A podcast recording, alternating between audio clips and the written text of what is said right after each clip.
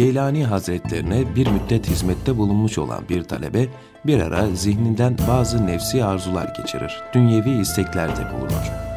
Üstadının kendisini ihmal ettiğini, layık olduğu makama terfi ettirmediğini kabul eder. Bir gün yine medresenin mutfağında hem kabak soyup hem de aynı düşünce ve arzuları zihninden geçirirken Hindistan'dan bir heyetin geldiğini duyar. Güya heyet Hazreti Kavs'a şöyle istirhamda bulunur. Efendi Hazretleri valimiz vefat etti. Bir vali gönderin bizi idare etsin. Hazreti Gavs hemen kendisini çağırır. Seni Hindistan'a vali olarak göndersem kabul eder misin? Ne demek efendim? Siz emredersiniz de kabul etmez olur muyum diye cevaplar. Ancak çok mühim bir şartım var der hocası. O şarta ne dersin? Orada vali olarak bulunduğum müddetçe kazandığın dünyalığa ortak olacağım. Yarısı senin, yarısı da benim. Gelen hediyeleri böylece ikiye taksim edeceğiz. Talebe, hay hay efendim der. Dünya malının da sözü mü olur? Siz sadece fakiri vali olarak gönderin yeter. Gerisi konuşmaya bile değmez. Hoca tamam der. Kazandığını ortadan bölmek şartıyla seni Hindistan'a vali olarak tayin ediyorum. Hadi buyur, gelen heyetle birlikte yola çık.'' Ve heyetle birlikte gider, valilik makamına büyük bir zevkle oturur. Derin arzularla işe başlar. Hem valilik maaşı hem de çevreden gönderilen çeşitli hediyelerle kısa zamanda bir hayli zenginleşir. Hatta odasının birini de hediyelere tahsis etmek zorunda kalır. Aradan bir müddet geçer, şehre bir haber yayılır. Geylani Hazretleri geliyormuş. Vali Bey'i ziyaret edip dönecekmiş derler.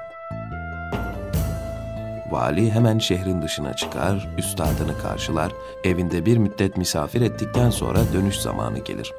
Geylani Hazretleri hazırlık yapmaya başlar.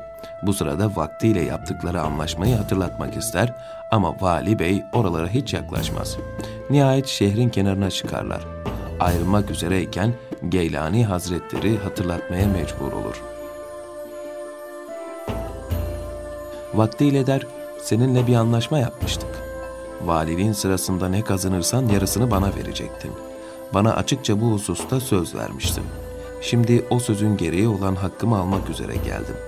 Ne kazandıysan söyle de hesap edip taksim edelim. Hisseme düşeni alarak dönmüş olayım. Bu tekliften fevkalade sıkılan vali, rahatsızlık emareleri göstermeye başlar. Hatta bir ara itirazı da, inkarı da göze alarak şu karşılığı verir.'' Ben böyle bir hak tanımıyorum. Hem halk bana hediye getirmişse bunda senin ne hissan olabilir? Çalışan benim, kazanan benim. Geylani Hazretleri kendisini vali olarak tayin edenin kim olduğunu düşünmesini isteyince hava iyice kızışır. Derken Hazreti Geylani belindeki hançeri çeker, bunu gören kızgın valide fırsatı daha iyi değerlendirmek ister. O da belindeki hançerini çekip üstadının üzerine yürürken haykırır. Sen beni eskiden de parasız çalıştırmıştın. Seni şurada haklıyım da bir daha karşıma çıkmayasın der ve hançerini Hazreti Geylani'nin göğsüne aşağı indirir. Yumuşak bir yere saplanan hançerin ucu mutfak sepetindeki kabağa delip de altındaki taşa değince gözlerini açar. Bir de bakar ki bıçak kabağın içine saplanmış, altındaki taşa geçmiş.'' Ne yaptığının muhasebe ve muhakemesini yaparken kapı açılır, tebessüm ederek içeri giren Hazreti Geylani şöyle konuşur. Evladım, biz kimsenin hakkını ihmal etmeyiz. Kimseye de hak etmediğini vermeyeceğimiz gibi. Sen önce düşündüğün şeye layık olduğunu fiilen göstereceksin, biz de sende gördüğümüze göre hükmedeceğiz. Şu anda senin layıkın bulunduğun halinden başkası değildir. Ama sen bunu bilmiyordun. Bizse biliyorduk.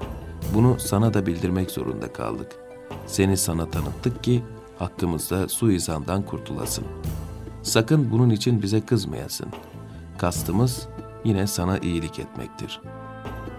Talebe mahcup, Geylani Hazretleri mahzun, ortalıkta bir sessizlik, nefis muhasebesi, zaman içinde zaman, mekan içinde mekan.''